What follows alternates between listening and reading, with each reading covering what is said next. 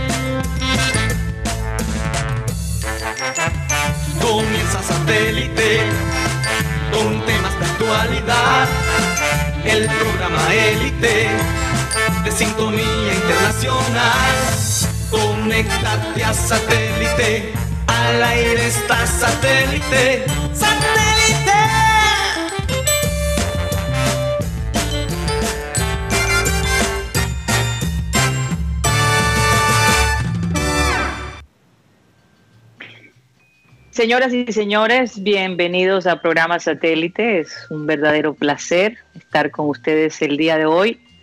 Hoy parte del grupo de Satélite está en la ciudad de Miami, la lluviosa ciudad de Miami, porque si en Barranquilla van a empezar las tormentas, aquí no paran. Increíblemente, la cantidad de agua que hemos visto desde anoche es impresionante y gracias a Dios el día de hoy ha estado un poquito más calmada. Pero bueno, recordarles como siempre que estamos transmitiendo a través de Sistema Cardenal 1010 AM, a través de nuestra página web www.programasatélite.com. También nos pueden escuchar a través del TDT de Sistema Cardenal. Y como siempre les recuerdo que eh, nos pueden, se pueden comunicar con nosotros directamente a través de nuestro número de WhatsApp, que es el 307 16 0034. Eh, también estamos transmitiendo a través de Facebook, Abel González Satélite, por ahí nos pueden ver y escuchar. Bueno, vamos a darle la bienvenida a la gente del estudio allá en, Barranquilla. Tenemos a Juan Carlos Rocha, está Benjamín Gutiérrez en la producción, está Benji Bula, Tox Camargo, Alan Lara y bueno, Yeyito también está allí, lo escuché esta mañana, parece que ya están terminando de, de formatear el sistema de Yeyito. Y desde la ciudad de Miami nos encontramos Mateo Gueidos y quien les habla, Karina González. De nuevo, muchísimas gracias por estar con nosotros. Vamos a, vamos a comenzar nuestro programa con la frase acostumbrada y dice así. Aquel que tiene un porqué para vivir se puede enfrentar a todos los cómo. Y es que cuando tú tienes una razón enorme por qué luchar, eh, todas esas eh, barreras que se te presentan en la vida se hacen chiquitas comparadas con ese deseo de vivir y de, lograr los propósitos que tenemos en la vida. Eh, y hay un caso que quería compartir, estuve leyendo, de una mamá de 51 años cuya hija no podía tener bebés. Ella tomó la decisión de prestar su vientre para que su hija pudiera ser madre. Imagínense una mujer ya de 51 años haber prestado su vientre y no solamente eso, cargar a su nieta en, su vientre es algo supremamente espectacular, pero hasta miren esa capacidad de amor y de entrega de algunas personas para hacer felices a, otros. Y hoy quería resaltar esa, esa labor de esta mujer eh, y, a lo mejor eh, le puede dar alguna idea ¿no? Aquellas personas que, que, de pronto, bueno, alguna mamá que, su hija no pueda tener hijos. Fíjense, esta mujer de 51 se atrevió a hacer. En todo caso, la capacidad de sacrificio, quería resaltar eso, la capacidad de sacrificio de una madre no tiene, no tiene límites. Bueno, eh, ¿cómo está la gente allá en, el estudio de, de, satélite? Cuéntenos un poco, Benjamín.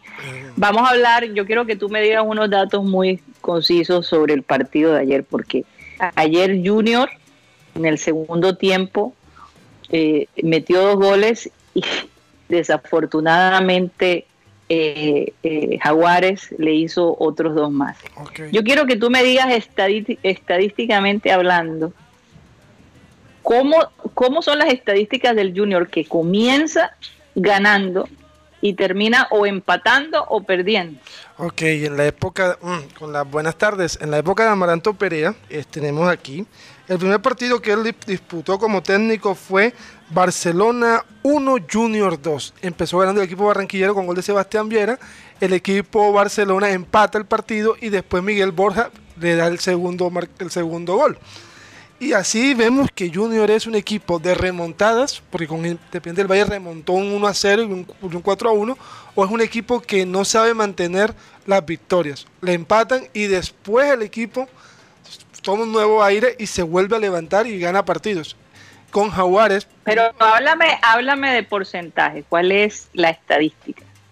El porcentaje estadístico es que Junior en la, en la era Maranto Perea, de un 86% de los partidos, empieza ganando y le empatan y después se vuelve a levantar. O sea, después lo remonta nuevamente. Solamente hay dos partidos donde el equipo mantuvo, mantuvo el resultado y ganó con solvencia, que fue contra el equipo Cúcuta Deportivo y contra el equipo Pereira. Interesante. Bueno, y Dani Rosero, ¿cuántos goles ha hecho para el Junior? Dos goles, Dani Rosero. Él es uno de los defensas que más ha podido, junto con Germán Mera, sacar el arco en cero en Junior en cuatro ocasiones. Oye, tengo que felicitar a Alan Lara porque ese arbolito de Navidad en el estudio se ve bellísimo.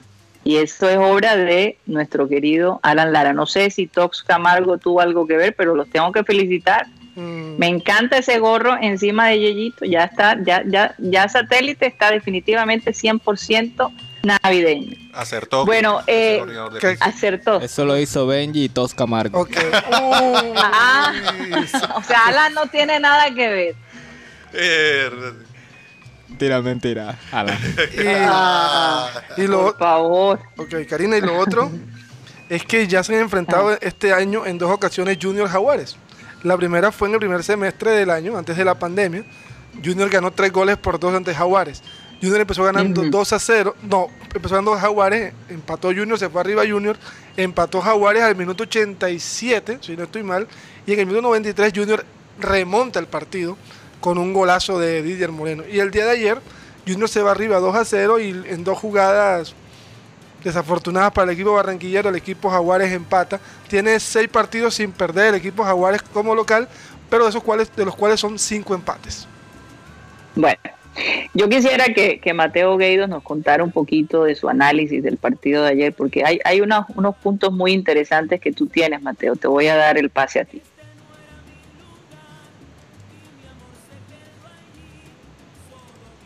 Mateo, eh, ¿nos estás escuchando? El, micrófono de Mateo está apagado o no se escucha? Ah, vamos a ver si, si, si, si, no sé qué pasa allí. Bueno, Mateo salió un momentico. Rocha, cuéntanos cómo viste el partido, cómo fue el ambiente en la ciudad el día de ayer. Eh, con muy buenas tardes y saludos todos cordiales a todos los oyentes y a todos los cibernautas que nos escuchan y nos ven a través de nuestras diferentes plataformas. Pues la verdad bastante decepcionante la gente porque después que se tenía el, bolsillo, el triunfo en el bolsillo, eh, termina empatando. Lo lamentable es que los cambios no le salieron al técnico Amaranto Perea, porque imagínense, cuando realizó el cambio de Willerdita, que a pesar Willerdita no le gustó la decisión, eh, estuvo bastante molesto eh, el hombre quería seguir jugando, pero es que si no sacan a Dita, porque el árbitro le había perdonado, la expulsión y estaba bastante, eh, por decirlo así de una manera, bastante eh, agresivo con los, con, los, con los rivales. Era un arroz ambulante. Ingresó Mera por él. Al, minuto, el, equipo Jaguares convierte el gol del descuento, el 2 por 1. Después hace el cambio de Pico. Saca Pico, ingresa Didier Moreno y al minuto hacen el gol el, equipo Jaguares a través del tiro libre. Lamentable también la, barrera, es fue una barrera, no sé, los que estaban ubicados en la barrera, eso fue una recocha. Pues cómo es posible que el balón va a pasar por todo el centro rompiendo la barrera. Eh, prácticamente eh, no hubo de pronto ese los que estaban parados frente eh, en, la barrera no tuvieron el valor o, estaban asustados porque prácticamente le, hicieron el quite al balón, porque por, ahí fue donde pasó el, balón y, al final terminó un empate de 2 a 2. Con este empate el Junior eh, puede quedar eliminado lo digo así de esta manera porque está el sexto con 30 puntos. El, octavo Sí. es Equidad 29. Águilas Doradas se metió porque ganó ayer 28 puntos. Millonarios 27. Once Caldas, si gana hoy, haría 29. Once Caldas juega contra el Deportivo Pasto. Y, Sí. y el tema es que si Junior no gana y, y, se, y, y ganan estos equipos, por lo menos la Equidad gana Águilas Doradas, pueden sacar al Junior de, de Barranquilla en Grafesteros 8. Sí, claro. Pero también te digo algo, el partido entre Pasto y Once Caldas también define algo. Sí, por eso, si Once Caldas gana hoy, Hace ah, 29. hace 29. ¿Y Pasto queda con cuánto? con 33. Wow, Pasto está, está muy arriba de Junior. Sí, o sea, Pero, por- Bueno, es que una oportunidad perdida, la o sea, verdad. sí, era pero ya no, y aún así como clasificado. aún así Karina y, y Rocha y todos los oyentes, Junior ganando ayer hacía 32 puntos. Ya estaba si, listo para si Once. Caldas ganaba los dos partidos, ¿cuánto quedaba? 32 y le empataba en puntos. Y ahí quería ver la diferencia de gol. Creo que Ju- eso es- el Junior tiene una buena, buena diferencia de gol de más 7, Y el Once Caldas de más 3. ganando, por ejemplo, dos partidos 2 a 0, Sí, pero- queda con más 7. Y Junior, y Junior que tendría que tendría que tomar a ganar el partido del próximo domingo. No, pero ya por lo menos iba más relajado, porque no solamente estaba disputando 11 caldas para entrar, porque hay equipos como la Equidad, eh, Águilas Doradas, inclusive hasta Millonario tiene posibilidad Sí, todavía de clasificar. es más, yo te- Tiene 27 Imagínate. ¿Me escuchan bien? ¿Me Sí, escuchan bien? Sí, Sí, claro, ahora claro. sí. ahora sí. Ahora sí, tuve que cambiar aquí al celular, tuve un inconveniente con mi micrófono, pero ya, ya estoy conectado. Eh, saludo a todos los oyentes desde Miami, como dijo Karina al comienzo, eh, puro aguacero. Y bueno, contento de estar aquí en la tierra donde yo nací. No sé si, si muchos saben eso, pero yo nací aquí en Miami, aunque a veces lo niego cuando estoy hablando de los deportes americanos, porque yo les tiro más a los equipos de Boston. Pero bueno, ¿qué se puede hacer? Hay que reconocer la tierra de uno. Eh, Claro que sí. Aunque perdí- tú te sientes más barranquillero, tú te sientes más barranquillero. que- Últimamente, sí, últimamente sí, y te digo, me costó bastante trabajo eh, dejar a Barranquilla. Eh, me, doy- me dio una tristeza, aunque obviamente estoy feliz de, ver algunos am- amigos y familiares por acá. Bueno, perdí muchos de los detalles eh, y análisis de Rocha y, y Guti por ese inconveniente, pero está bien porque yo realmente eh, quiero hablar un poquito del macro, o sea, lo grande, el panorama de todo esto, porque ¿qué pasa? A veces nos enfocamos en lo micro, lo, lo cotidiano, lo, lo día a día, nos dejamos llevar por los de- nos dejamos llevar por los resultados, eh, eso nos afecta emocionalmente y, y- y es muy difícil para la gente que apoya a un equipo como Junior de una manera tan sentido de no ser afectado por esa por esas emociones. Pero otra cosa son los periodistas y bueno, hay periodistas que basan su, su opinión y su criterio en solo el resultado. ¿Y qué pasa ahí? Bueno, entonces dicen una cosa una semana y otra Otra semana. otra semana, basado en, en lo que es el, el, el resultado y, y después se arma una falta de, de coherencia. Yo creo que el fútbol más bien es eh, una, una rompecabezas perpetua o, o- o una de- de esas novelas de, de misterio que, al final te dicen eh, quién es el, asesino, pero en este caso la novela nunca se termina.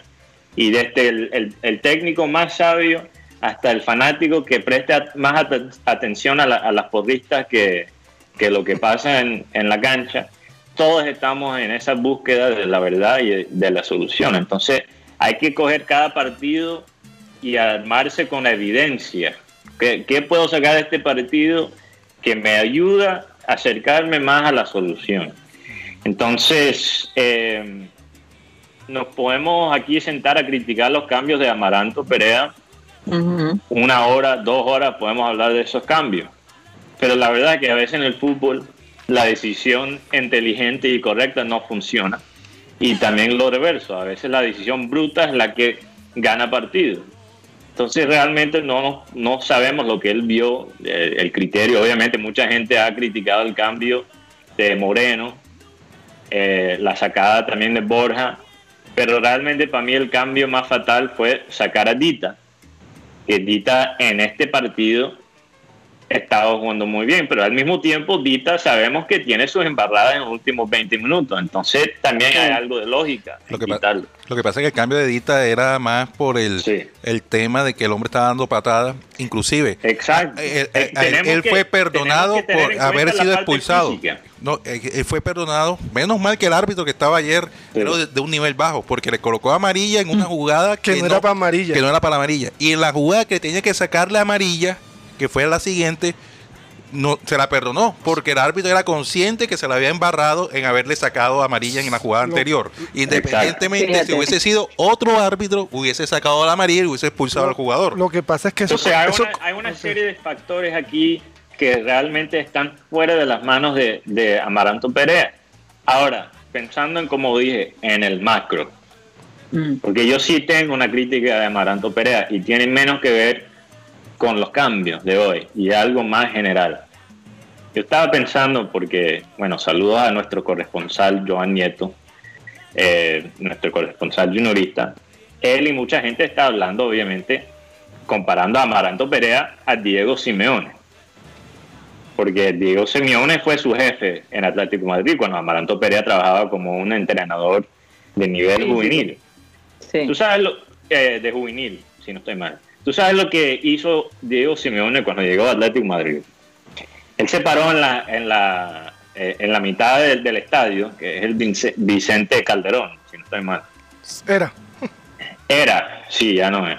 Eh, se paró en la mitad del estadio y cerró los ojos y se paró ahí por un momento, casi como si estuviera en, en meditación, en un estado meditativo y le preguntaron por qué, qué estabas haciendo en ese momento. Y él dijo, yo quería absorber los rayos de sol que pegan a esta cancha. Ah. Y eso de una, eso de una convenció los fanáticos que él, él iba a trabajar para el equipo, iba a trabajar para los fanáticos, iba a trabajar para, para todos involucrados con Atlético Madrid. ¿Y qué significa absorber los rayos del, del, sol? Y, yo, ni siquiera te puedo decir, pero tuvo un impacto esa frase. La esencia del equipo. Y, ajá, y, representó la esencia del equipo. Entonces, ¿qué pasa? Yo creo que Amaranto Perea, especialmente que hablamos con él el lunes, tiene unas ideas muy buenas, unos conceptos muy buenos. pero ¿qué pasa con Amaranto Perea? Nadie le cree, nadie le perdona ningún error porque él no sabe cómo vender esos conceptos, no sabe cómo vender esas ideas. Entonces cuando él habla en la prensa, en la rueda de prensa, no inspira confianza. Eh, entonces hasta cuando dice algo que es verdad, la gente lo perratea. Y nosotros somos como esos, esos manes, tú sabes, esos hombres que salen de una relación tóxica y, y salen con esa herida emocional. Entonces dicen, voy a tratar a todas las mujeres como un zapato. Es lo mismo nosotros los junioristas con los técnicos. Dudamos de todo el mundo porque hemos sido tan maltratados por algunos técnicos que tenemos esos prejuicios. Entonces somos todavía más tesos que el, fanático promedio. Entonces, mira, es como Apple. Este Steve Jobs, ¿por qué Steve Jobs fue tan famoso, tan reconocido? Él no fue el man de las ideas. Él no creó las computadoras de, de, de Apple pero él sabía cómo vender esas ideas. las, eh, cualquiera puede tener una buena idea, pero si tú no puedes inspirar confianza en tu, en tu idea, vale, vale nada, vale muy poquito. Vale muy poquito. Pues, tal vez, tal vez precisamente por el hecho de que Amaranto es muy cuidadoso con lo que dice. Él pareciera que es una persona que es demasiado pragmática eh, eh, tal vez le hace falta un poquito más ese don de gente, como tú dices, venderse un poquito más eh, su imagen, sus ideas, eh, romper un poco el hielo que de pronto se siente entre la prensa y, los mismos fanáticos. No, y, ni siquiera la prensa, yo creo que es más importante porque él puede ser frío con la prensa, pero mandarle esos mensajes a, los hinchas, que los hinchas, hablar en el idioma que nosotros entendemos porque mira, el lado futbolístico he visto una mejoría. Junior no ha perdido en la liga desde septiembre. En los últimos cuatro partidos tenemos ocho goles. Dos goles, un promedio de dos goles por partido. eso es una mejoría. Yo sé que eso es sin el contexto y sin alguno la parte emocional, pero hay una mejoría. Entonces, ahora Amaranto, si él se quiere quedar aquí en Junior, si él se quiere quedar con el técnico, se tiene que vender como no solo como técnico o entrenador, pero como líder de hombre. Pero, el, tema, pero el tema, Mateo, es que mucha gente eh, ve, ve de pronto, no, no ve el resultado al final. O sea, ibas ganando 2 a 0. O sea, Amaranto va a hacer, mete los cambios, hace los cambios, mete la mano, hace los cambios. Y mucha gente encuentro por lo menos en el comentario, ¿para qué hace eso? Descompuso el equipo, ya dañó el, el, partido. Yo, yo, lo que, yo lo, que, hace es dañar lo que, lo, que, lo que está bien. Lo que pasa es que, bueno, él siempre ha hablado del tema de la cantidad de minutos que se están dando a los jugadores. Y una cosa que yo sí voy a decir y reprocho es la actitud de Willardita. O sea, una actitud bastante, bastante infantil, perdón que lo diga así. Y la verdad me parece que estás jugando de gratis, porque tenías que ser expulsado en la jugada anterior. Y, y, y, armar esa pataleta de ni siquiera ir al banco, sino irse enseguida para allá, para lo que se llama los camerinos, o sea, no te mm. queda bien. Y el equipo se descompensa en ese sentido, también. Claro, se, pierde, ahí la, la, concentración. Sí, total. bueno, ah, vamos a hacer aquí un cambio de frente porque pues oh, ya la selección... Sí. Karina, perdón, solo un punto más que quiero... Eh, quiero responder a, esto de, los minutos. En, alguna, en una cosa sí hay que darle bastante crédito a Amaranto Pérez. Yo sé que vamos a tocar este tema un poquito más adelante con, lo que está pasando en Europa con tantos jugadores lesionados por el calendario tan apretado. La gente puede criticar las decisiones de Amaranto, pero la verdad es que Junior ha tenido muy pocas lesiones. Cuando hasta los clubes más grandes de Europa están sufriendo por eso. Sí. Entonces algo, algo tiene que estar haciendo bien en ese caso y nos pone tener un equipo eh, saludable, nos pone en una muy buena posición cuando ya llegamos a los cuadrangulares. incluso a largo plazo. Pero el tema aquí, eh, eh, Mateo, es ¿De qué vale darle minutos a una persona que no está en un buen nivel o, está respondiendo a las exigencias de, un partido? ¿De qué vale si al final el resultado, la gente se va por, eh, la gente es emotiva y al final la gente ah. se va por el resultado?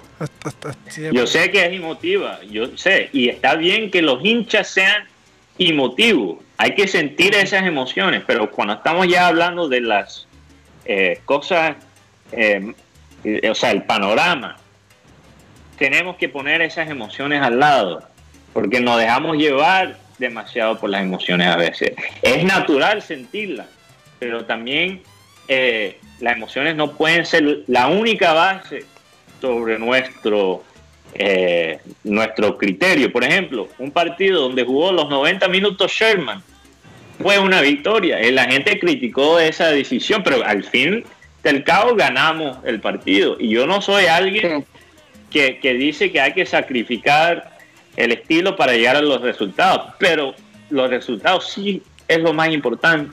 Pues Entonces, vamos a ver, si Junior clasifica y tiene todos sus jugadores saludables, eso es eso es un logro. Mm. Y es una ganancia, es una que ganancia. las cosas malas, pero también ponderar las eh, buenas. Exacto, resaltar las cosas buenas. Y, la gente se queja de, de, su uso de Borja pero desde que él eh, jugó esos dos partidos desde la banca ha mejorado su nivel. Sí. Entonces ha funcionado. No podemos criticar tampoco las cosas que funcionan. Nueve goles. Bueno. A uno del, goleador. Del goleador, sí. Y, sabes que, Karina, con, el, con, el, con, la complacencia tuya, voy a hacer un comentario sobre algo que, que escuché en la transmisión ayer. ¿Cómo así que en la, esa liguilla que está usando el torneo como contentillo a los dos equipos que no pasen al playoff, los goles van a, van a seguir sumando en la tabla de goleadores. ¿Cómo así? Es la pregunta. O sea, ahí, se, ahí uno se da cuenta del mamarracho que está tratando de hacer la Lo, lo que pasa es que ese, mamarracho, como lo llama Guti, es que la Di Mayor tiene que cumplirle cierto número de partidos a, a Win. Pero es otro torneo, no es el mismo torneo, eso es lo No, que tú por, por A eso me se, refiero. por eso fue que se inventaron el mamarracho No, de torneo como tú, como, No, como yo tú me lo refiero al mamarracho de que, que los goles de este torneo valgan eh, también en, los, Porque- en porque- contra de los otros. Por, por decirlo así, si no clasifican a los ocho, hacen un campeonato ah, alterno de los ocho eliminados. De los do- do- dos eliminados. ¿cuál? 12. 12 eliminados. Do- 12 eliminados. Perdón, un Guti. 12 eliminados. de los 12 eliminados, del cual que gane del mamarracho de esos 12 eliminados, que, el que, que quede primero, clasifica a la Copa Sudamericana. No, enfrente un equipo. Bueno, dejamos al lado el, el mamarracho, como dice Guti. Vamos a hablar de cosas más, más positivas. Bueno, eh, yo le iba a comentar algo porque eh, está previsto que por estos días en Barranquilla va a llover gracias a... a- eh, hay, hay una... ¿cómo, ¿Cómo podríamos? Hay un Una sistema onda- allí de lluvia. tropical. Una onda tropical. Onda tropical. una onda tropical eh, que va a azotar la costa caribe de Colombia y Barranquilla es una de esas ciudades que se va a ver afectada. Inclusive dicen que a partir creo que de hoy y los próximos dos días va a estar lloviendo, va a haber vientos fuertes, eh, va a ser como una especie de tormenta, obviamente. Se convierte Entonces en la pregunta es, la pregunta es, el viernes es el partido de la selección Colombia. ¿Qué va a pasar? Me imagino que o eh, eh, si, si, si, si está lloviendo tan fuerte, se tendrá que suspender. ¿Y cómo Karina, hacen yo ellos pensé para...? que iba a traer algo más positivo. Yo, yo cortando a, a, a Guti. No, yo sé, yo sé, pero, pero es una realidad que no podemos evitar. Entonces yo quería saber, yo sé que Guti tiene una información al respecto. ¿Qué se hace en esos casos? Me imagino que habrá que aplazarlo, ¿qué, Guti? ¿Al día siguiente? Mm. ¿Cómo- ¿Cómo se manejan ese tipo de cosas? Bueno, yo- la- la- la- la- el momento más reciente sobre este tema fue en la eliminatoria del 2014, Colombia-Ecuador. Rocha, si recuerdas, el que aguacero que, cayó. aguacero que cayó en Barranquilla de- desde las 12 como hasta las 4 de la tarde. El partido a las 3 de la tarde se, se aguantó un poquito y a las 6 de la tarde se jugó el partido con muy buen drenaje del Estadio Metropolitano. Pero hay que Ah, esperar a ver la cantidad de lluvia que se dé y si los tiempos Y si no hay relámpagos y si no hay, tú sabes, to- to- toda esta, Si cosa que podía poner en peligro a, a, a los, a los jugadores. si ¿no? los tiempos dan, hay que ver si los tiempos dan, porque si por ejemplo llueve de 1 a 3 de la tarde, se puede hacer el partido a las 4 o 5 de la tarde. Bueno, vamos a ver qué pasa. Crucemos dedos, crucemos dedos para que el partido no se aplace y que, y que esa ola de, de lluvia que va Por lo menos. a azotar el Caribe pues no sea tan fuerte. por lo menos aquí. Karina, en el pronóstico para el viernes, o sea, mañana dice Ujú. 33% tormenta en Barranquilla, tormentas Mm. eléctricas. A las 3, a las 4 mayormente nublado, a las 5 mayormente nublado. Sea que Se puede jugar el partido. se puede jugar, por- pero quién sabe, con el tema de las tormentas eléctricas. Hay que ver el, el tema del drenaje, es muy bueno en el Es metro. por eso, es por eso que me refería, de la parte de las tormentas eléctricas es lo preocupante. Entonces, bueno, vamos a ver qué pasa. Yo sé, Rocha, que tú tienes la alineación de, de, de la selección Colombia, ¿no? Que le ibas a Oye, compartir Rocha, con- pero cuidado, porque una oyente, saludos a Yoli Mengual, se quejó Ajá. porque la alineación que diste ayer del Junior estaba bien lejos. Entonces, Ah, sí. tienes que aclarar, ¿esto es lo que tú piensas o- algo que te- tú recibiste pasa es que- de una mala lengua? De una mala, le- No, una mala fuente, una no. mala fuente. Lo que pasa es que hay diferentes fuentes. Está la fuente del jugador, la fuente de- del ayudante, la fuente del que trabaja y la, y la fuente del cuerpo técnico. Entonces, lo- Entonces, Rocha, el de ayer creo que te lo dio el... Un man de no sé Jaguares. quién, El- no sé quién, pero alguien quería que confundir ahí a Jaguares. Un man de Eso es jaguares. lo que yo dio. pienso. Un man de jaguares la dio. Sí, un man de Jaguares te la dio. Oye, a raíz del COVID-19, eh, las concentraciones de Colombia, por lo menos ya no se permite tanto las visitas.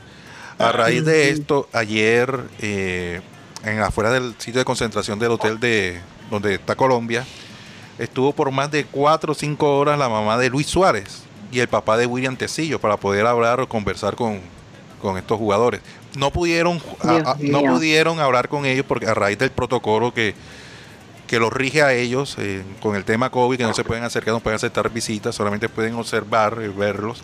Eh, eh, y ha sido un bastante, eh, eh, una historia, como, como dice por ahí, bastante curiosa, porque hace tanto tiempo no ven a Luis Suárez y mucho No. menos a, a- a los familiares de, de Tecillo. Sa- Sabes que eso es duro. Eh, eh, esa parte eh, esa parte me parece una indelicadeza porque si tan preocupados están porque no le hacen la prueba a, lo fa- a la familia verdad Eh, buscar la manera de, de- de- de reunir ¿no? a, a- a su mamá con su hijo o sea la prensa va a estar cubriendo eso Eh, cómo se sentirá también este jugador el hecho de que no ha podido ver a su mamá después de cuatro años óyeme. La verdad algo se tiene que haber podido hacer Así es. para que esto no pasara. Cuatro horas una madre y un padre esperando poder ver a sus hijos. Eso, eso, eso me parece doloroso. ¿Qué, ¿Qué historia sería, qué historia diferente sería si se hubiera filmado, por ejemplo, ese encuentro de ellos con sus padres después de tanto tiempo? No. Es, es tan sencillo como eso. No, no, no sé por qué tanto protocolo, tanta cosa, pero sí, por ejemplo, o sea, hay jugadores que se han podido salir con las suyas y han podido escaparse eh, y hemos visto esto en, en distintos equipos, ¿no? Eh, se han hecho, se han, se han encontrado con, con, cier- con- con algunas mujeres, ¿verdad? Este, ¿Cómo las podríamos describir? Entretenedoras, no sé, vamos a decirlo así. ¿Y Entretenimiento. cómo es que esta gente no se ha podido reunir con los padres? Eso me parece absurdo, absurdo. De, de verdad que no me cabe en la cabeza. Sí, a mí- o sea, hay que, hay que mantener las medidas de bioseguridad, pero siempre con una pero hay cuota de, soluciones. una cuota de empatía para Sí, un caso exacto. tan como este, tan duro emocionalmente. no- emocionalmente Sí. fuerte. O sea, eh, la salud mental de tu, de tu jugador, esa parte allí como que, no sé, se hubiese podido manejar de una manera diferente. que- Bueno chicos, ¿por qué no dejamos allí y vamos a hacer un corte comercial y ya regresamos? Continuamos con programa satélite transmitiendo a través de sistema Cardenal 1010 AM y a través de todas nuestras, eh, eh, ¿cómo podríamos decir? Nuestras Plataformas. plataformas digitales. Se me olvida, se me olvida la palabra, caramba. Bueno, eh, hablamos del churrasquito, Mateo, vamos a darle paso al churrasquito para que nos cuenten cuáles son los especiales de hoy. Adelante, Rocha. Pues lo voy a recomendarle por lo menos a la gente que no que come poco. Que come poco y que es no pretenciosa como Guti. eh, medio churrasco, Ok. medio churrasco, o media punta gorda, o media pechuga, acompañada de una rica salsa de ajo, con papitas fritas, o papa cocida, o yuca cocida, y su buena ensalada. Sale el churrasquito en el centro comercial Villa Carolina, en el centro comercial eh, Portal del Prado y su sede principal del barrio Oraya en la calle 69C con carrera 32. Teléfonos 302-263-4810, 302-263-4810 o 344-30. O también se encuentran en la plataforma de Rappi, Asadero El Churrasquito, excelencia y tradición al carbón. Oye, de- desde acá, desde acá se siente todavía más la ausencia del churrasquito. No sé tú, Mateo, pero verlo de. Bueno, de- lo único que de sé es que en- hoy es el hoy es el Día Internacional de la Obesidad. Entonces Uy. no sé si el churrasquito tiene unas ensaladas o algo para la gente que quiere cogerla un poquito suave hoy en el, en el Día de, de la Obesidad. Hay que, hay que hoy hay Bueno, que- pero un día, un día no va a ser, un día no va a ser la diferencia, Mateo. Un día no va a ser la diferencia. es toda una rutina, es toda una rutina. Claro, claro. Pero ya dijiste, Rocha, que lo pueden eh, hacer los pedidos a través de Rappi. Sí, señora. A través de Rappi, la plataforma de Rappi. Ah, Así es. Bueno, Mm. no se les Oye, olvide el ¿cómo hace churrasquito, de verdad. Mm. ¿Cómo hace, ¿Cómo hace falta rápido aquí en los Estados Unidos? Eh, lo, Óyeme, todo- sí. lo que es domicilios acá, eh, eso es un, un robo. Un robo. Sí, sí, sí. Sí, definitivamente. Oigan, eh, les iba a comentar algo. Eh, vamos a, a dar, bueno, Mateo, por favor, si puedes dar la lista de la gente que Sí. nos está escuchando en este momento. Adelante. Sí, un saludo a Rebeca de la Osa, Yolín Mengual, Claudio Locarno, Nadia Lupe Orozco, Alcira Nieves, también Ajá. a Frank Rivera, Jesús Puerta, Joan Nieto, que ya lo mencioné, él dice aquí, Amaranto en cada declaración dice cosas que al final no muestran la cancha. Me, me parece que está mostrando su lado, su lado y aquí voy a ajustar el comentario un poquito paisa. Cu- Culebrero. Eh, eh, eh, eh, eso es lo que dijo Joan Nieto. Ok. Entonces, eso no son palabras mías, no me quiero meter con los países. Eh, un saludo a Luis Reales, Víctor Roa, Germán Ramos, Manuela Peña, Ana Camargo, también Julio César Borja, Enrique Martínez que dice no pierdo la fe con Junior. Mm. Así es que Junior queda campeón, haciendo sufrir a sus hinchas. Me huele a que seremos campeones, es posible. También Oye, vamos a tomar esa frase, vamos a tomar esa Sí. frase. Siempre es así, siempre es una paridera. Y faltó Teo. Xenia Zambrano, Freddy Calzo, Milton Zambrano, Cristóbal Rivero, también un saludo a Luis Caballero y José Ayala, que me dejó aquí un comentario muy interesante. Dice aquí, viejo mate, es como tú ves al Liverpool jugando mal, pero aún así nunca se desordena. Y te da un espectáculo y eso es lo que nosotros los curramberos estamos acostumbrados a ver en un junior, es jugando así. Y le quiero responder a José. Sí, el Liverpool ahora a veces juega mal, pero todavía gana. Y cuando juega bien, es un espectáculo. Pero yo te digo algo, José, eso no fue un cambio de un día para el otro. Eso fue un proyecto de Jürgen Klopp que tomó mucho tiempo. Y hubieron semanas donde la vaina se pareciera que, que no iba a funcionar. Pero tú sabes lo que pasó, es que Klopp inspiró, eh, no es culpa de los hinchas, ¿ah? de nosotros, de Junior, porque lo que hizo Klopp, lo que inspiró esa confianza en Liverpool, es que desde el principio él dijo que iba a ser difícil.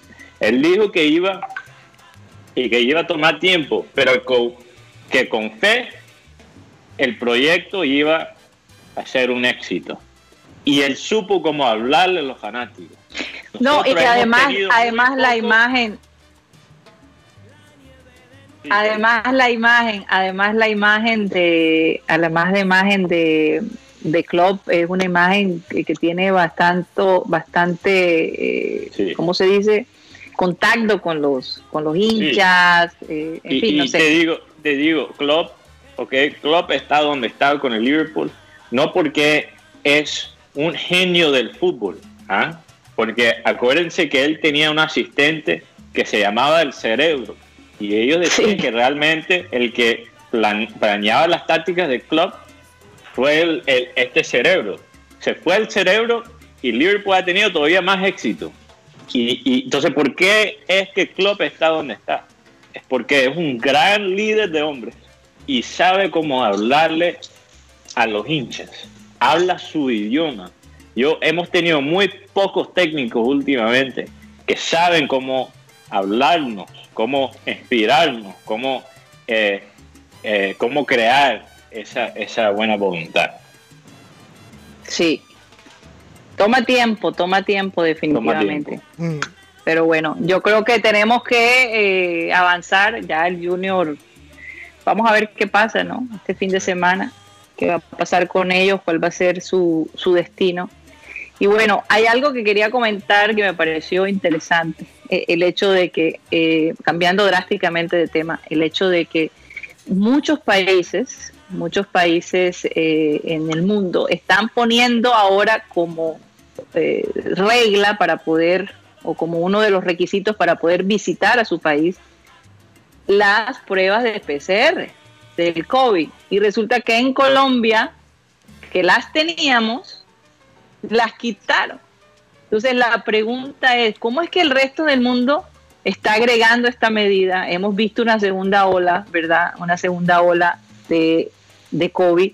¿Y cómo es que Colombia ahora resulta que quita estas pruebas y nos deja como, eh, yo me siento como que nos dejaron a la, a la deriva, no sé, no sé qué pasa. Entonces, eh, eh, eh, eh, fíjate, ahora nosotros estamos en Estados Unidos, regresamos de Estados Unidos y bueno, no- nosotros queremos hacernos la prueba antes de regresar por seguridad de nosotros y de la familia ¿no? que nos rodea. Pero, pero, pero, ¿cómo es que Colombia quita esa prueba? Yo, yo no entiendo qué es más importante, el beneficio económico o la salud de las personas. No sé qué piensan ustedes. A mí, a mí esto me parece de verdad una medida eh, supremamente equivocada, sinceramente. Eh, eh, eh, sí, va a beneficiar a las aerolíneas, va a agilizar, va a agilizar los trámites para la gente viajar, pero hasta qué punto, ¿no?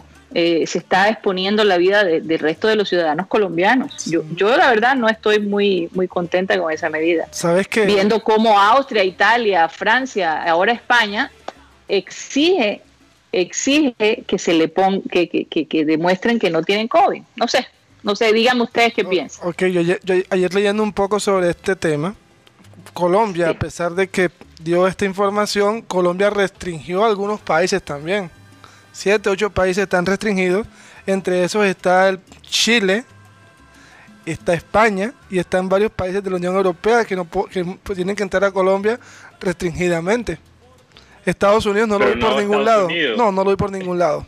Que sigue como uno de los epicentros del virus. Y, yo te digo, aunque las cosas en Miami no están tan graves como otras ciudades, eh, el Estados Unidos está pasando por una segunda ola y esta ola es, ola tipo tsunami. O sea, esta es una ola de cuántos metros? Están rompiendo récords de casos por día de nuevo como si ya estuvieran en el pico. Y esa es la gente que está llegando a, Colombia. Y yo te digo, a mí no me importa si, si, si me tengo que quedar aquí más tiempo, porque si yo me infecto por alguna razón y yo no voy a viajar con el virus, no solo por mi familia y mis amigos, pero por el respeto que tengo con la gente con quien yo viajo. pero hay mucha gente que no tiene eso en cuenta. Entonces, bueno, es, Mm. Es, una cosa tesa y obviamente hay, hay solo una razón que, pueden estar tomando esta medida. Y bueno, quiero debutar aquí un sonido nuevo, no sé si producción me lo puede poner.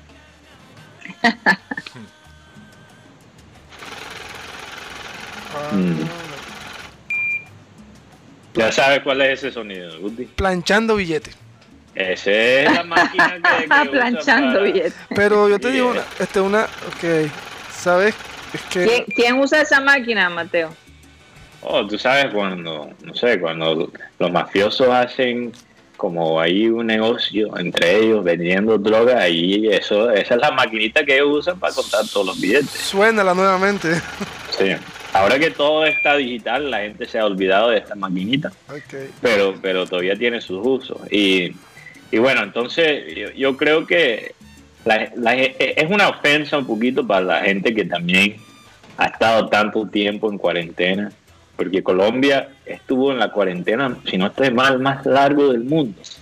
Y entonces imagínate si tenemos que entrar en otra cuarentena por un pico alto. Entonces yo de verdad quiero ver si esto es la gente, eh, los directivos de empresas grandes que están influyendo las decisiones del gobierno para para, eh, para producir billetes a largo plazo, porque como yo veo la vaina, no sé qué tanto esto nos favorece a largo plazo. Al corto plazo sí, pero a largo plazo podría hacer todavía más daño a la economía. Sí, te, te, cuento Mateo y Karina Rocha, les cuento que hay dos personajes del fútbol colombiano que tienen este coronavirus.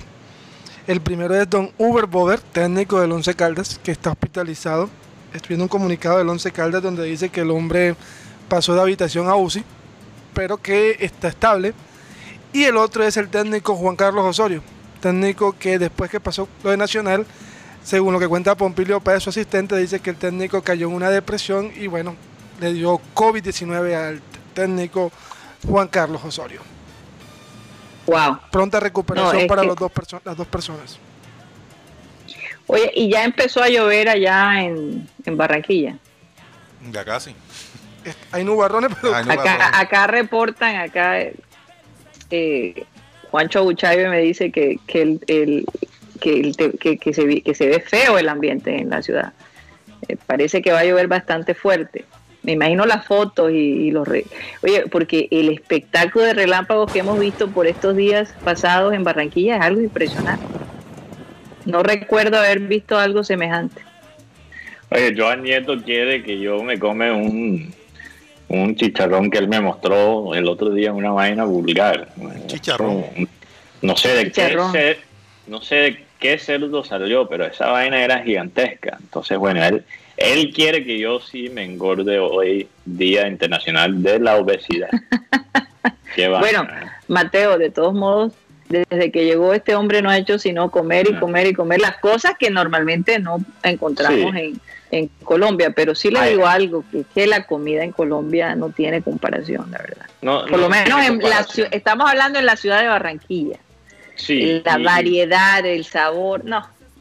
la comida en Barranquilla es, lo mejor, pero, pero sí hay unos antojos que yo tengo de, la comida allá. Y, y, la verdad es que le doy gracias a Dios que no no estoy cerca de esta comida, porque yo creo que aquí todo engorda todavía más. Eh, porque la comida más procesada, ¿sabes? Viene de estas vacas que le llenan de, unas hormonas extrañas y una gallinas que nacen sin cabeza. Como, como, esta historia de, una firma aquí de, esta cadena de, comida, eh, que básicamente eh, estos pollos, como tú dices, no, no tienen cabeza. Eh, son solamente eh, el cuerpo, ¿no? Entonces, eh, y eso es lo que la gente está comiendo. Yo no voy a decir cuál es, pero. O sea, esos, pollos, ellos, esos pollos nacen listos para comer prácticamente. Y están modificados genéticamente. Esa es la parte preocupante, esa es la parte preocupante. Y pues la gente se pregunta por qué hay estos estos cánceres que nunca hemos visto antes, porque son, es la comida que comemos, tiene que ver, es un factor, uno de, muchos factores. De los tantos factores. Sí. Oigan, bueno, cambiando de tema, Rocha, ¿qué hemos sabido de, de mis universos, ¿no? De, Colombia. Ya eh, sabemos, tengo la lista de las personas que van a ser eh, parte, miembro entre esas, del jurado, entre esas está la diseñadora Amalinde Jabún. Eh, parece que va a estar Catriona Gray, que fue la Miss Universo del 2018-2019. También eh, Luz Helena Restrepo, señorita Colombia, 1967. Va a ser muy interesante eso. Hay otra eh, invitada, una influencer, Pilar Guzmán. y bueno, parece que los presentadores van a ser Valeria, Valeria Domínguez y Sebastián Carvajal. Sebastián Carvajal es el protagonista de, esta serie que se llama Enfermeras, ¿no? Sí, Enfermeras, este, Sebastián Carvajal. Y además va a ser transmitido en vivo y en directo por el canal RCN. Eh, sí. La elección y coronación de esta de este de este evento. Yo, yo me imagino que de todos modos bueno, todos han pasado por eso, pero va a ser bastante diferente este, este señorita Colombia porque eh, va a ser digital, obviamente no va a haber público. Y además va a ser en eh, Barranquilla, primera vez. Y además en Barranquilla. O sea, desde que tengo uso de razón, vamos a, escoger mi Colombia en Barranquilla. No, mentira, ya, se ha escogido en Medellín. En Medellín, sí. Sí, ya se ha escogido en Medellín. Incluso en Bogotá también, ¿no? Pero, pero, pero, el tema era que antes tenía el Reinado Nacional de la Belleza, la tenía para llevar a Miss Universo. Ahora esta es una nueva organización que tiene la franquicia de llevar a representantes de Colombia a ese, a ese concurso de Miss Universo. Se lo quitaron a, a la gente de, de Cartagena, Reinado Nacional de Belleza.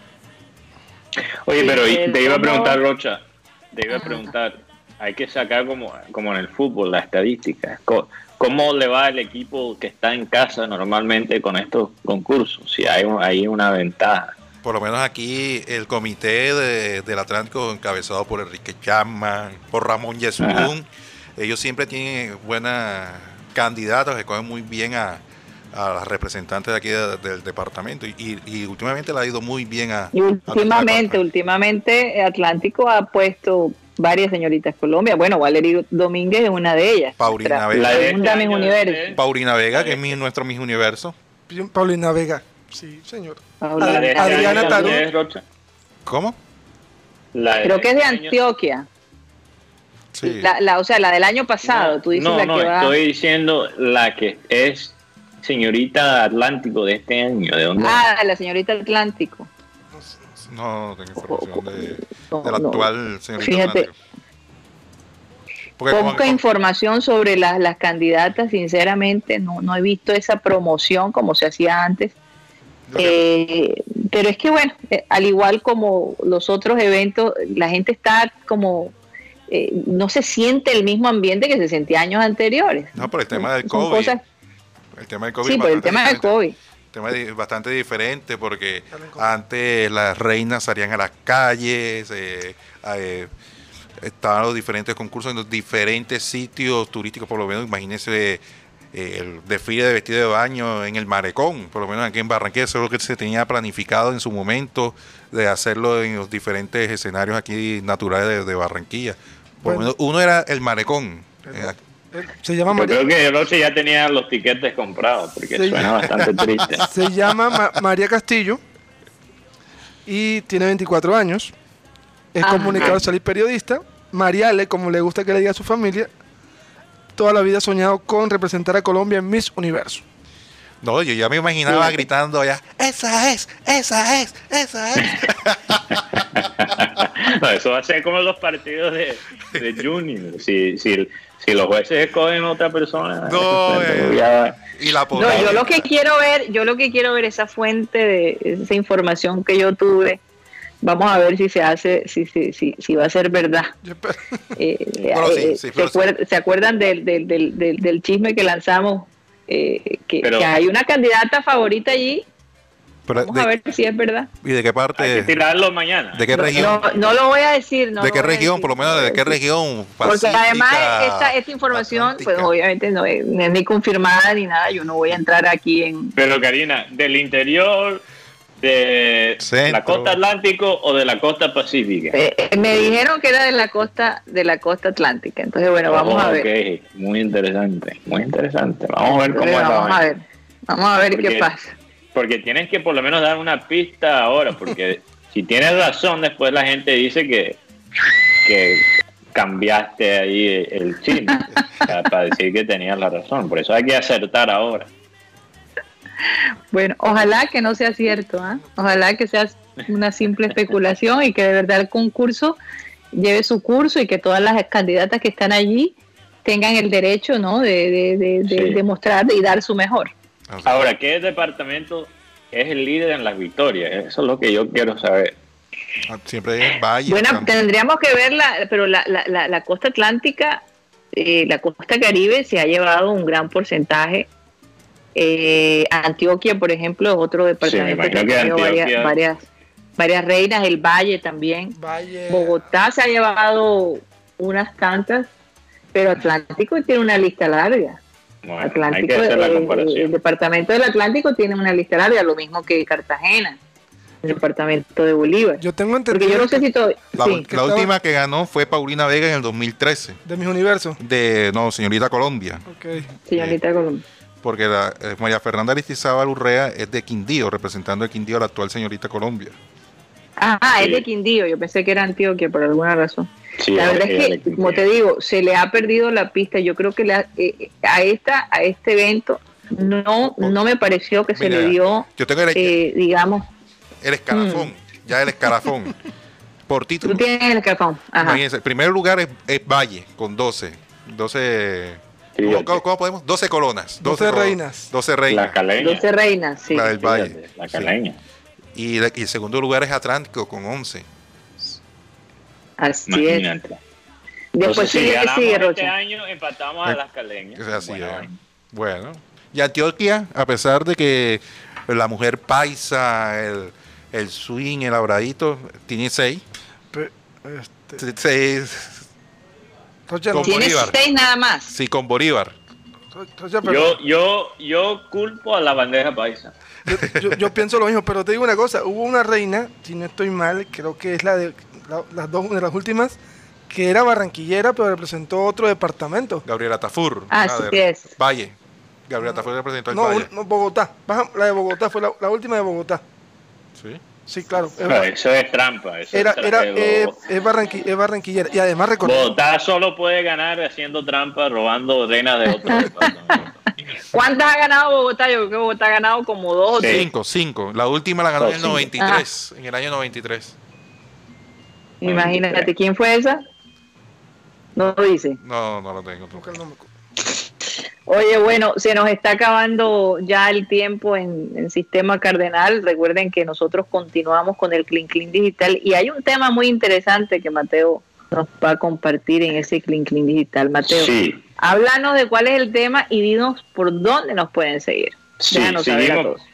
seguimos por Abel González Satélite en Facebook, también en nuestro canal de YouTube, Programa Satélite. Nos pueden encontrar en programasatélite.com y vamos a hablar de cinco relaciones sexuales que cambiaron la historia. Eh, creo que es un tema muy interesante. Oye, ya son palabras mayores, cambiaron la historia. Santo Dios. Bueno, eh, nos despedimos de Sistema Cardenal. Gracias por haber estado con nosotros. Eh, espero que hayan disfrutado el programa como nosotros lo hemos hecho. De lunes a viernes estamos eh, de 1 y 30 a 2 y 30 en la 10 10 AM. Muchísimas gracias y síganos por favor en nuestra parte digital. Nos vemos mañana. Y ahora empezamos el Clean Clean Digital. La media hora sin reservas, sin límites. Comenzamos ya. Bueno, ya estamos con el Clean Clean Digital. Eh, esos temas que Mateo pone, ¿ah? Qué cosa. Cosa tan. De verdad que estoy, estoy un poquito intrigada porque tú estás hablando que cambiaron al mundo. ¿Por qué no le damos Sí. pie de una vez al tema? O sí, que incidieron en la historia, digamos. Eh, Que bueno, incidieron, sí. aquí primero, Michael Ortega con la Valdiria. No, no, no. no. No, no, no, por favor. Eh, Eso que jueves. No, eso. Por no, favor. eso fue un Marco- show. Mar- Sí, eso fue un, un trío amoroso, mejor dicho. Estuvo en la red y todo. Escándalo Sí, nacional. sí, no. Eso fue escándalo en la red, pero no, no está en esta lista. Eh, Marcos Antonio con Cleopatra. Marcos Ajá. Antonio, el general más poderoso de Julio César en el Imperio Romano, y Cleopatra, que fue reina de Egipto. Entonces ellos decían que Cleopatra lo que ella hacía es que ella usaba su físico, mm, su, sus poderes eh, seductivos, esa es la palabra, seductivos, Seductores. seductores, Seductores. su- sus poderes seductores, para aumentar su poder político. Ella trató de hacer lo mismo con Marcos Antonio y parece que cayó. Y fue más que un vacile por político, eh, el poder político, y ellos realmente se enamoraron. El Marcos Antonio estaba tan caído que le prometió a, Cleopatra cualquiera de, sus tierras que ella quería. Y lo que pasó es que eso eh, provocó mucha ira en el Imperio Romano y eventualmente mataron a Marco Antonio. Y Marco Antonio, eh, sí, fue asesinado y Cleopatra dejó, básicamente cayó en los brazos, pero de una manera medio forzada, del próximo emperador de, de Roma, que fue, si no estoy mal, fue Augusto.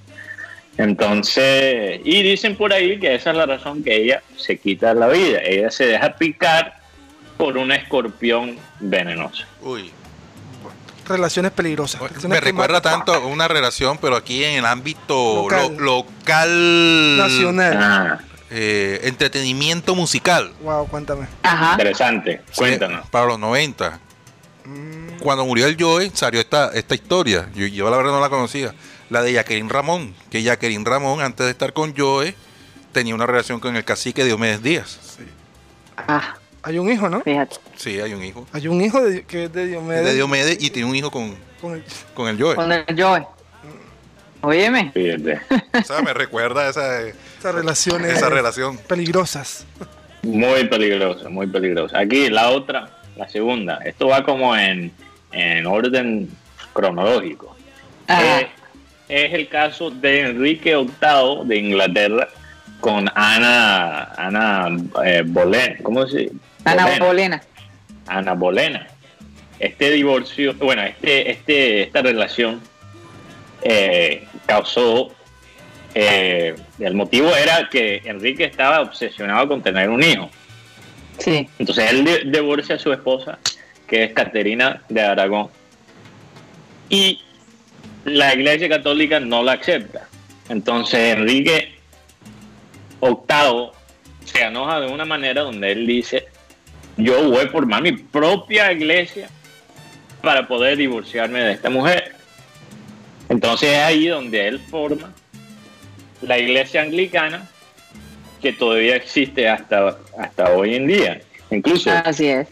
ellos han mantenido muchas de, de las costumbres católicas.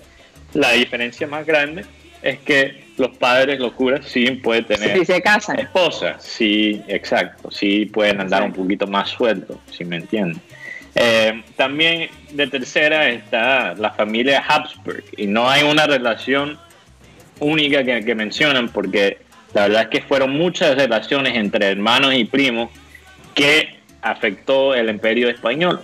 Entonces parece que ellos solo tenían relaciones entre familiares y eso causó una serie de problemas físicos en los reyes españoles. Por ejemplo, uno, eh, eh, uno que es Carlos II salió con solo medio testículo, literalmente. Salió con un testículo y estaba dañado, ni siquiera, o sea, salió con un testículo malo.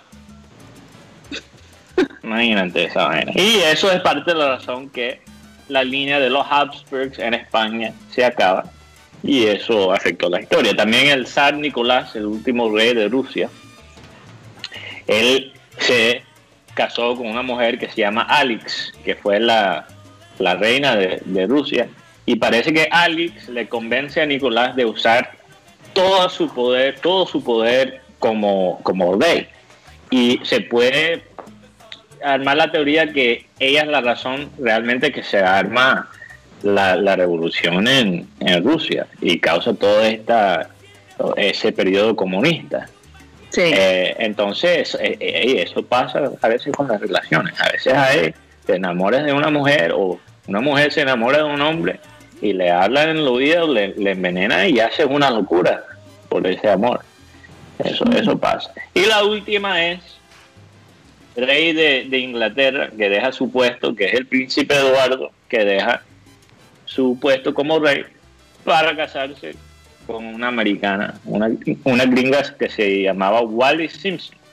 Wally Simpson. así Y es. la razón que esto cambió la historia es que el príncipe Eduardo era llave de Hitler. Entonces, si él hubiese quedado como rey, es muy probable que Inglaterra tiene una alianza con Hitler en la Segunda Guerra Mundial. No, y además, Eso es lo que se dice. y otra relación que también habló en en esta época de los 90, los 2000, Por cierto, por cierto, déjeme corregir la gente de producción. Esa no es ni Wally Simpson. Eh, eh, creo que pusieron la foto equivocada. Nada más quiero quiero aclarar. Esa es la, la, la hermana de la, de la reina Isabel, la, la foto que ustedes pusieron. Busquen busquen a Wally Simpson. ok, También aquí Milton Zambrano dice Clinton y Mónica Lewinsky. claro, el escándalo. Mm, Eso sí es verdad. Oigan, les No, cuento y- algo. y Se la está poniendo tan oscuro aquí en, en, en la ciudad de Miami que eh, lo que nos viene ahora va a ser tremendo. Ya se ve los vientos, se oscureció el lugar donde estoy, pero es una cosa impresionante. Yo me imagino que ustedes van a vivir algo parecido. No sé si ya en Barranquilla está lloviendo, En- ya comenzó a llover o... Algunos, en, algún- en algunos sectores de Barranquilla, por lo menos en el barrio Recreo, dicen que es una lluvia leve. Eh, aquí nos Ajá. reporta la señora Nubia Martínez. Mamá, estoy triunfando. Eh, es Eh, nos estaba- mándeme, los, mándeme los pasajes. la que nos estaba sorpre- Eh, otra relación de este tipo escandalosa, la del príncipe Carlos con Lady D. Porque además recordemos que al final terminó con, con su amante, con Camila Parker. Sí. Sí, no, no, No, la eh. historia de, de, de Lady Diana y el príncipe Carlos, dolorosa, dolorosa, dolorosa, porque desde que ellos se casaron, esta relación que él tenía con Camila Boyles, eh, eh, él nunca, nunca la terminó. Entonces Lady Diana hizo un anuncio público en la BBC, recuerdo, una entrevista, sí. donde decía que su relación había, era de tres personas Mm, yo- y yo- que nunca había dejado de ser así. Yo- y que a ella básicamente la habían utilizado. Entonces, te- eso definitivamente puso muy en muy mal puesto a la reina Isabel. yo te- Oye, una cosa yo que tengo- se, se destapó eh, hace poquito fue eh, hablando de los nazis, fue que eh, la famosa Coco Chanel, la que creó toda esta marca de, Chanel, que en Barranquilla lo ves, es la versión china, por ahí bastante. ella, obviamente el perfume de Chanel número 5, parece que ella fue espía para los nazis. Cuando Alemania tenía control sobre Francia, lo que ella, ella básicamente, cuando llegaron los alemanes para mantenerse en la alta sociedad, ella se acostaba con el general más poderoso en París, alemán, y allí ella empieza a trabajar como espía de Alemania. Entonces la gente se está preguntando, ¿verdad? ¿Cómo esto afecta el legado de una marca tan tan famosa? Tan cotizada. Tan, tan cotizada. Esta mujer... Pero, eh, pero esto, esto lo acaban de sacar, porque es que es la primera vez que escucho algo semejante. Sí, eh, aparentemente ella había... Ella escapó cualquier tipo de juicio y, y obviamente se fue de París.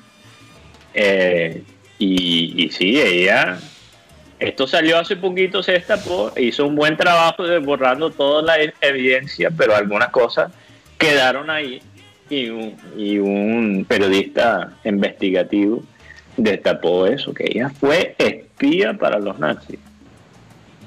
No sé cómo irá a afectar su marca, pero ya de igual ya ya Coco, no está, entonces de, de, de, igual es una marca que, que definitivamente... Sí, pero es una marca basada en su imagen. En su imagen. no sé qué va a pasar, eso, eso es un buen punto. ¿ah? Y, la gente está sacando como de su vida todo lo que tiene que ver con, marcas o, nombres que, de alguna manera hayan sido injustas con la raza humana. Entonces, no sé. No sé aquí, dicen, aquí dicen que se nos olvidó uno, que es la Virgen María y el propio, el patrón de todo. Eh, la Virgen María con el Espíritu Santo. Sí, ese es el más importante, no hay duda de eso. Sabes que uno que marcó la historia de Israel como tal es cuando el Judas se mete con Tamar. Bueno, para hacer una pequeña introspección de esto, introducción, recordemos que Tamar era la nuera de Judas, porque ella estaba casada con el hijo de Judas, y él muere sin dar descendencia. Luego, el hermano también, como tocaba, como decía la, ley, tenían que meterse con el hermano, tampoco le dio hijos. Y nació uno más pequeño, pero Judas no quería entregarle ese hijo a, a Tamar. ¿Qué pasa con esto? Esta historia, ¿por qué marca tanto? Porque hace una, un antes y un después del pueblo de Israel. Cuando en, este en ese momento Tamar ve que Judas no le va a entregar al hijo, ella se viste de prostituta, y se, y se pone a la entrada del camino. Y entonces como que le empieza a hacer ojitos a Judas. Y Judas se acuesta con ella. Ella, él le pregunta, no tengo cómo pagarte. No, solamente dame el bordón y el, palo donde, con que, el bastón tuyo. Bueno, entonces pasan los meses y empieza el run run, como nunca falta. Oye, imagínate que tu cuñada, tu nuera, cayó en, este, cayó en fornicación y va a ser apedreada. Entonces ella dice, el hombre que sea dueño de este cordón y de este bastón es el, el papá de mi hijo. Y Judas se da cuenta que, que es él. Entonces ahí se crea una nueva historia en el pueblo de Israel. Guti está, está dateado porque esas son las historias de la vida que, que, se parecen a, a las telenovelas. Entonces, Guti, que es, es tremendo novelero, eh, por eso siempre tiene esa historia ahí lista. Pero esa, historia es muy fuerte, muy, muy marcada. Muy marcada. Hablando de historias y de bebés, eh, luego de dos meses de la muerte del exjugador barranquillero Ricardo Siciliano, nació Máximo Alessandro Siciliano Herrera, su último hijo. Mm. El bebé se encuentra en perfectas condiciones y su madre quiso rendir un homenaje a Ricardo Siciliano eh, posando una foto junto a su bebé y un retrato de, eh, de, siciliano. Ah, qué foto tan enternecedora, de verdad doloroso. Pues el hombre no, pudo ver a su hijo nacer. Eh, parece ser que él muere de, una de, de, una neumonía, creo que neumonía. Neumonía. Una neumonía, pero no sé si el COVID fue fue por el COVID, ¿no? Sí. Una complicación del COVID. Eh, es algo doloroso, doloroso, pero bueno, este niño va a crecer sabiendo que su papá formó parte de la historia del fútbol y, y, y quién sabe, a lo mejor hasta termina siendo jugador de fútbol también, uno no, no, uno no sabe, ¿no? ¿Qué puede pasar en el futuro? Oiga, y Lo que se hablando del no se daña. no se hurta, sí. Eh, tú sabes que ahora los países eh, más avanzados como Japón, Estados Unidos, en Alemania, están de verdad considerando eh, nueva manera de transporte. Una de ellas es eh, eh, los, los carros voladores, como quien dice. Carros voladores y motos voladoras. Eso, yo, yo no sé a dónde iremos a parar. ¿Ustedes se imaginan si eso llegara a pasar, en, por ejemplo, en la ciudad de Barranquilla? ¿Cómo, ¿Cómo podríamos manejar el aire si nos cuesta trabajo manejar la tierra? Eh, eh, ¿Cómo se va a manejar, eh, digamos, los espacios? ¿no? Eh, no, Te digo de verdad que no sé cómo, cómo, cómo podría esto funcionar. Sin lugar a dudas, en las No, con imagínense mucho un, tráfico. un barranquillazo. Sí, imagínense un barranquillazo en el aire. No. Es decir, cruzar a la izquierda desde la derecha, Por la- por ejemplo. una, un Todavía más peligroso.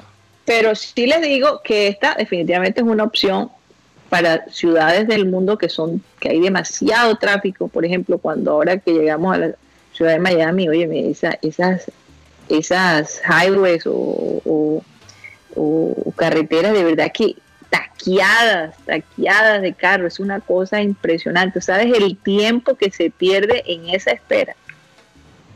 Tú te pones a sumar todo el tiempo que duras eh, en, el tráfico de estas ciudades eh, tan congestionadas, son muchísimas horas perdidas.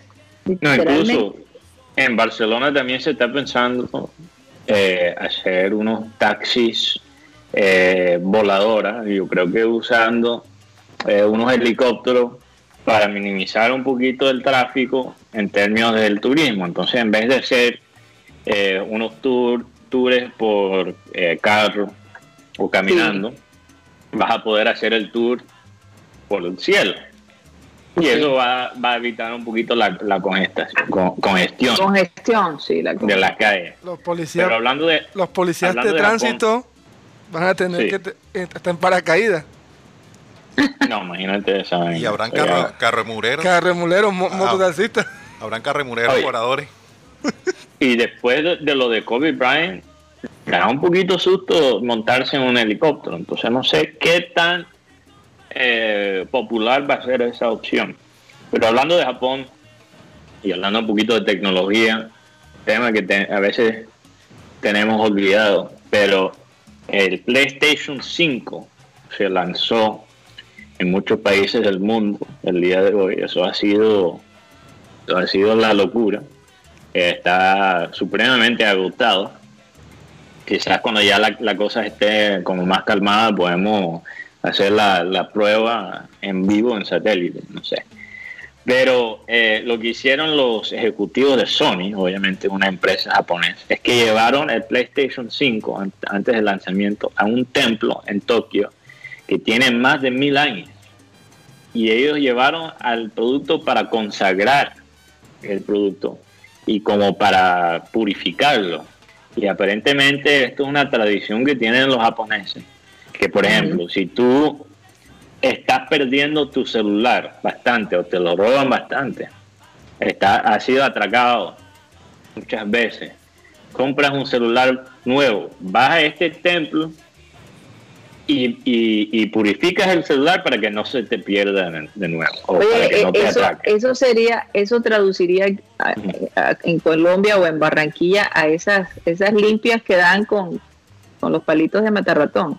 Exacto, Eh, exacto. eh, básicamente tú te refieres a eso, o sea, que, que yo recuerdo que, ay, que esta persona tiene mala suerte, te tiene que, que darse unos baños con matarratón y le pegan así con, la, con las Sí. manitas, yo no sé. Unas, es lim- para evitar la sal. Unas limpias. Exacto. Se llaman así, Guti. Sí, limpias. Y bueno, y a veces cuando, cuando, la pers- cuando el niño se portaba mal, le daban una limpia. Una limpia. Entonces ellos lo están, me pareció curioso, imagínate llevar un producto electrónico a un templo también, una mezcla entre entre el pasado y el futuro. Y vamos a ver si este nuevo producto de Sony tenga éxito. Pero me hace pensar, no hay duda que los japoneses hay, eh, eh, los japoneses tienen una cultura supremamente espiritual. Por ejemplo, cuando alguien muere, hay un nombre para cuando tú estás vivo y después te dan un nombre de muerte. Fíjate. Me parece interesado, interesante, basado en tus hechos y lo que tú hiciste en tu vida. Alegría Rocha. ¿Cuál sería Alegría Rocha. Siglo el eh, siglo 21? Estoy tratando de, de encontrar un nombre que tiene que ver con eso. Ok, este Mateo, y también estoy leyendo aquí. que- Hombre de este siglo Hombre, este sí. sería. Estoy aquí leyendo lo que dijo Edbots. Dice que generación tras generación es un placer jugar contigo. Feliz día de lanzamiento PlayStation. Mire, eh, Pero ya están vendiendo dos versiones en la PlayStation 5. Una premium de Sony que la venden en 499 dólares, el mismo precio del Xbox Series X. Y una edición digital igual de potente pero sin lector de disco a 399 dólares. Entonces el futuro básicamente es hacer el streaming como se hace con Netflix o cualquier otro medio de entretenimiento, pero hacer streaming por juego. Entonces, por ejemplo, si tú tienes el PlayStation 4, aunque el PlayStation 4 es una máquina inferior al PlayStation Ujú. 5, usando el Internet vas a hacer una especie de streaming y vas a poder jugar los juegos eh, del PlayStation 5, pero con la máquina vieja.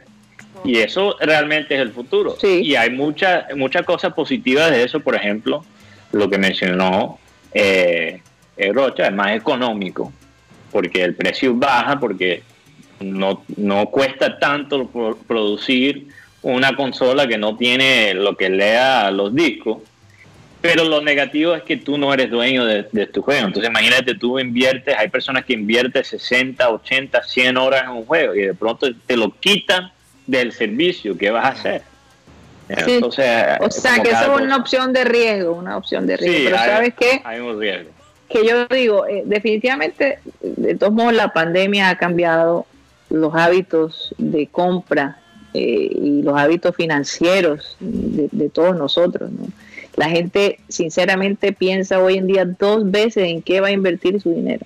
Porque recuerden que muchas personas están viviendo literalmente de sus ahorros O del día a día. algunos o el día a día entonces algunos han, han perdido sus trabajos y las personas que han sido que han sido precavidas toda su vida pues eh, están sacando fondos de sus ahorros pero ya cuando uno va a comprar algo uno lo piensa dos veces de verdad necesito esto es importante que yo lo tenga porque te toca escoger o una cosa o la otra no Eh, eh, y pensar un poquito Exacto. más a largo plazo. Entonces yo me imagino que los regalos de Navidad que nosotros prometimos hacer una lista para que la gente tenga como una idea de, de dónde está el corazón de los compradores para esta Navidad.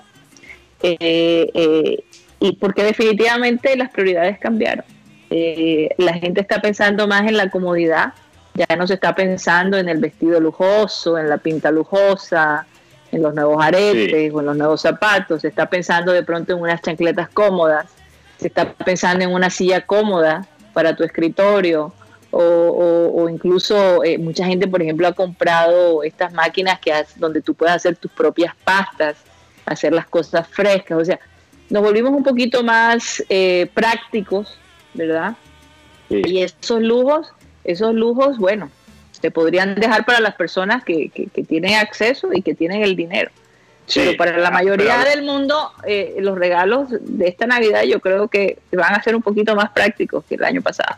De acuerdo, y hablando de lujos y, y el resto del mundo, este, esta vaina del streaming en los videojuegos es muy buena noticia para países como Colombia, porque realmente en Colombia la persona común en términos de consolas de, de videojuegos muchas veces está en una generación atrasada. ¿Y por qué es eso? Porque las consolas de juegos en los Estados Unidos son doble el precio por los impuestos, por las tarifas en los productos electrónicos. Entonces, comprar eh, un, un- una consola de videojuegos en Colombia, mucha, el, el más nuevo, por ejemplo, muchas veces no vale la pena. Entonces, ¿qué pasa? Vas a poder quizás comprar la consola, que es más económico, una vieja, pero todavía jugar los juegos más nuevos, mientras que tengas internet. Sí, por ejemplo, Rocha, tú que has escuchado ahí en el, en el, mercado local, ¿cuáles son los, los ¿qué, piensas tú que podrían ser los, juguetes o los, o, los regalos que la gente estaría pensando para estas navidades? No sé. Por lo menos todo lo que es la parte de tecnología, eh, mm. tablets, eh, celulares, porque ya los niños hoy en día tienen celulares, eh, y, y, y, el tema de, de los videojuegos más que todo ha sido eso, porque anteriormente era una bicicleta, un balón de fútbol, pero hoy en día es prácticamente tecnología para los pelados hoy en, hoy en día. Que quieren hasta un televisor, te piden hasta un televisor eh, Smart TV. Eso como se lo pidieron, Pero fíjate que yo, yo he notado que, por ejemplo, tú dices la bicicleta, pero la bicicleta es un instrumento que se ha, se ha vuelto una necesidad, es un medio de transporte. Yo creo que la bicicleta eh, posiblemente tenga un buen ranking este año en cuanto a regalo. Además, porque la gente quiere hacer más ejercicio. No, pero y una bicicleta tú lo puedes usar en tiempos de pandemia o no. En una vaina no, tú exacto, es más, em, eh, yo, eso es un buen regalo. Oye, pero hay unas cosas que, que aunque yo no quiero ser tecno pesimista, porque aquí nosotros siempre estamos promoviendo el, el, progreso de la tecnología, pero hay algunas cosas que quizás asustan. Por ejemplo, eh, aquí estoy, donde yo me estoy quedando, hay un televisor en esta casa. Saludos a la doctora Claudia y Álvaro Soto, eh, amigos del programa.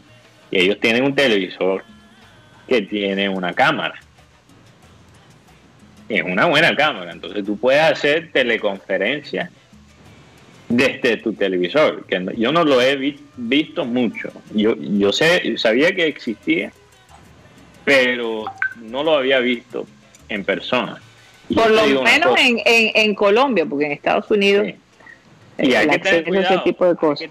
Hay que, tener cuidado porque tú sabes que eh, hoy salió una noticia que para hackear los sistemas de, seguridad en, en Rusia solo tenías que pagar 200 dólares. O sea, los sistemas tecnológicos todavía están bastante débiles. Entonces, vulnerables. Si vulnerables. Si tú tienes un, eh, un televisor en tu cuarto que tiene cámara, imagínate si alguien te hackea el televisor y captura un momento íntimo con tu pareja. Y de pronto te ves a ti mismo en uno de estos fuente oscura, o sea, es algo que puede pasar. Entonces también hay que cubrirse la espalda. Bueno, entonces procura no tener ese tipo de televisores en tu, en tu cuarto. O desconéctalo. Incluso ya Claudia lo tiene en la sala. Desconéctalo, desconéctalo. Sí. Que desconecte el televisor. Para que la gente de la silla no te ve. Sí. Oye, ya hemos hablado que, que como Siri o Alexa eh, acuérdense que, que estos son, son, los oídos, ¿no?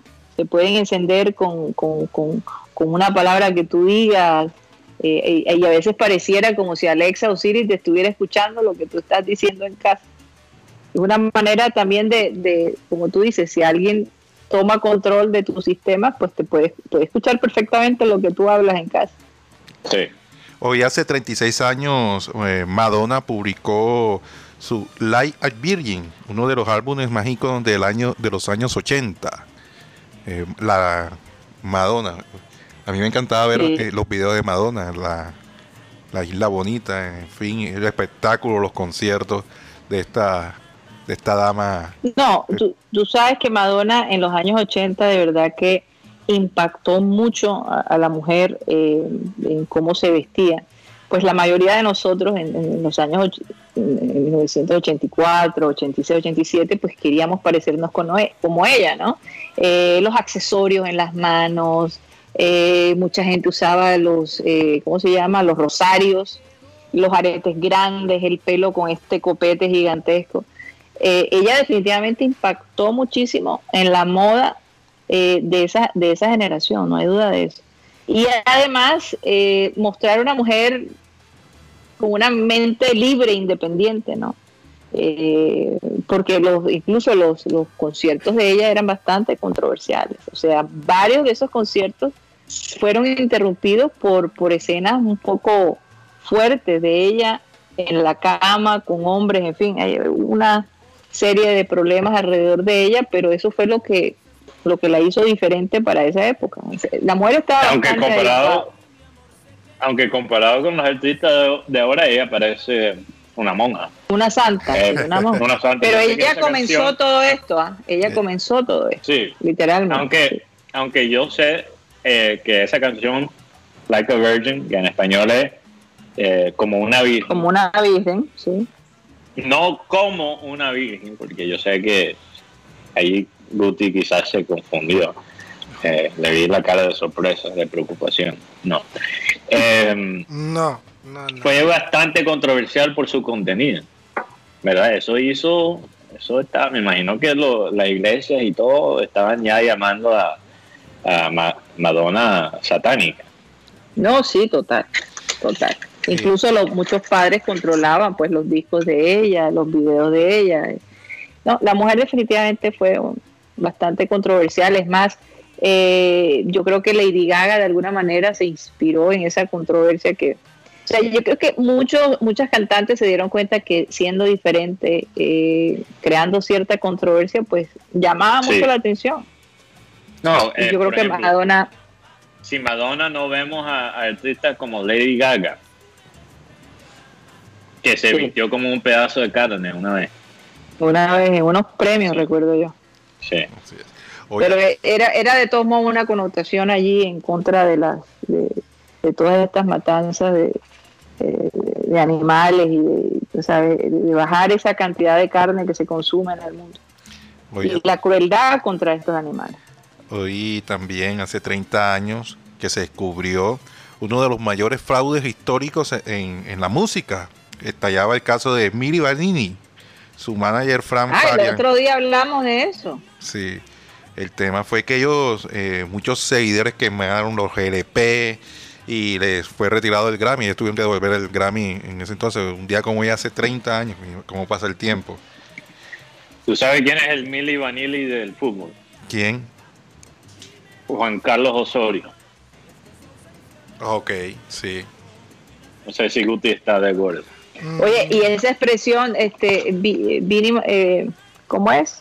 Porque le- le- ahora el nombre del, del grupo lo usan para decir que es algo falso. Ah, puro Vini Vanilli.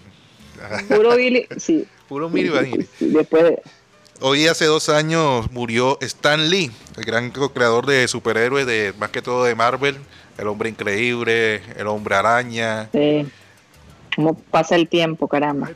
Oye, y la cantidad de controversia alrededor de, de, de- de- de su agente, ¿no? Eh, parece que, que abusaba, tenía una relación abusiva con Stan Lee y uno, uno lo veía a él como tan feliz, como tan en control de las cosas y había gente que podía haberle estado, eh, eh, le estaba haciendo daño de alguna manera.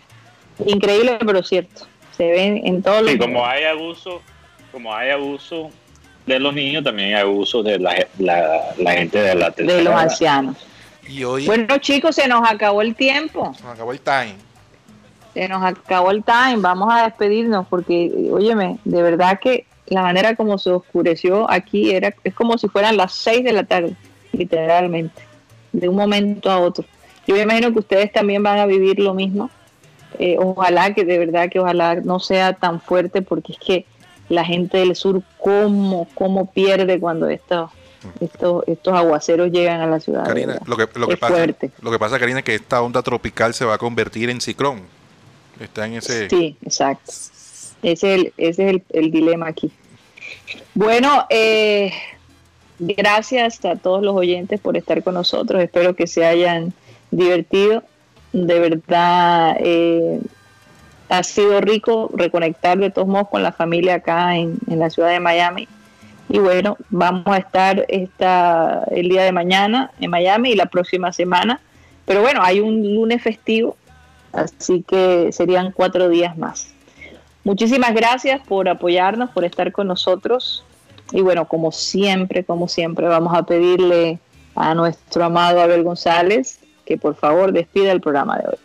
Voy a cambiar de frente a nuestro, este, estos son unos segundos que le dedico a, que ustedes descubran eh, una conexión espiritual que les sirva enormemente de soporte para poder manejar los tiempos, que son bastante raros y bastante, eh, digamos, eh, extraños.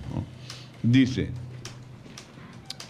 toma en cuenta a Dios en todas tus acciones y Él te ayudará en todo. No dice en algo, dice en todo. Es decir, uno a veces no quiere ser dependiente de nadie. La gente tiene la necesidad de sentirse libre.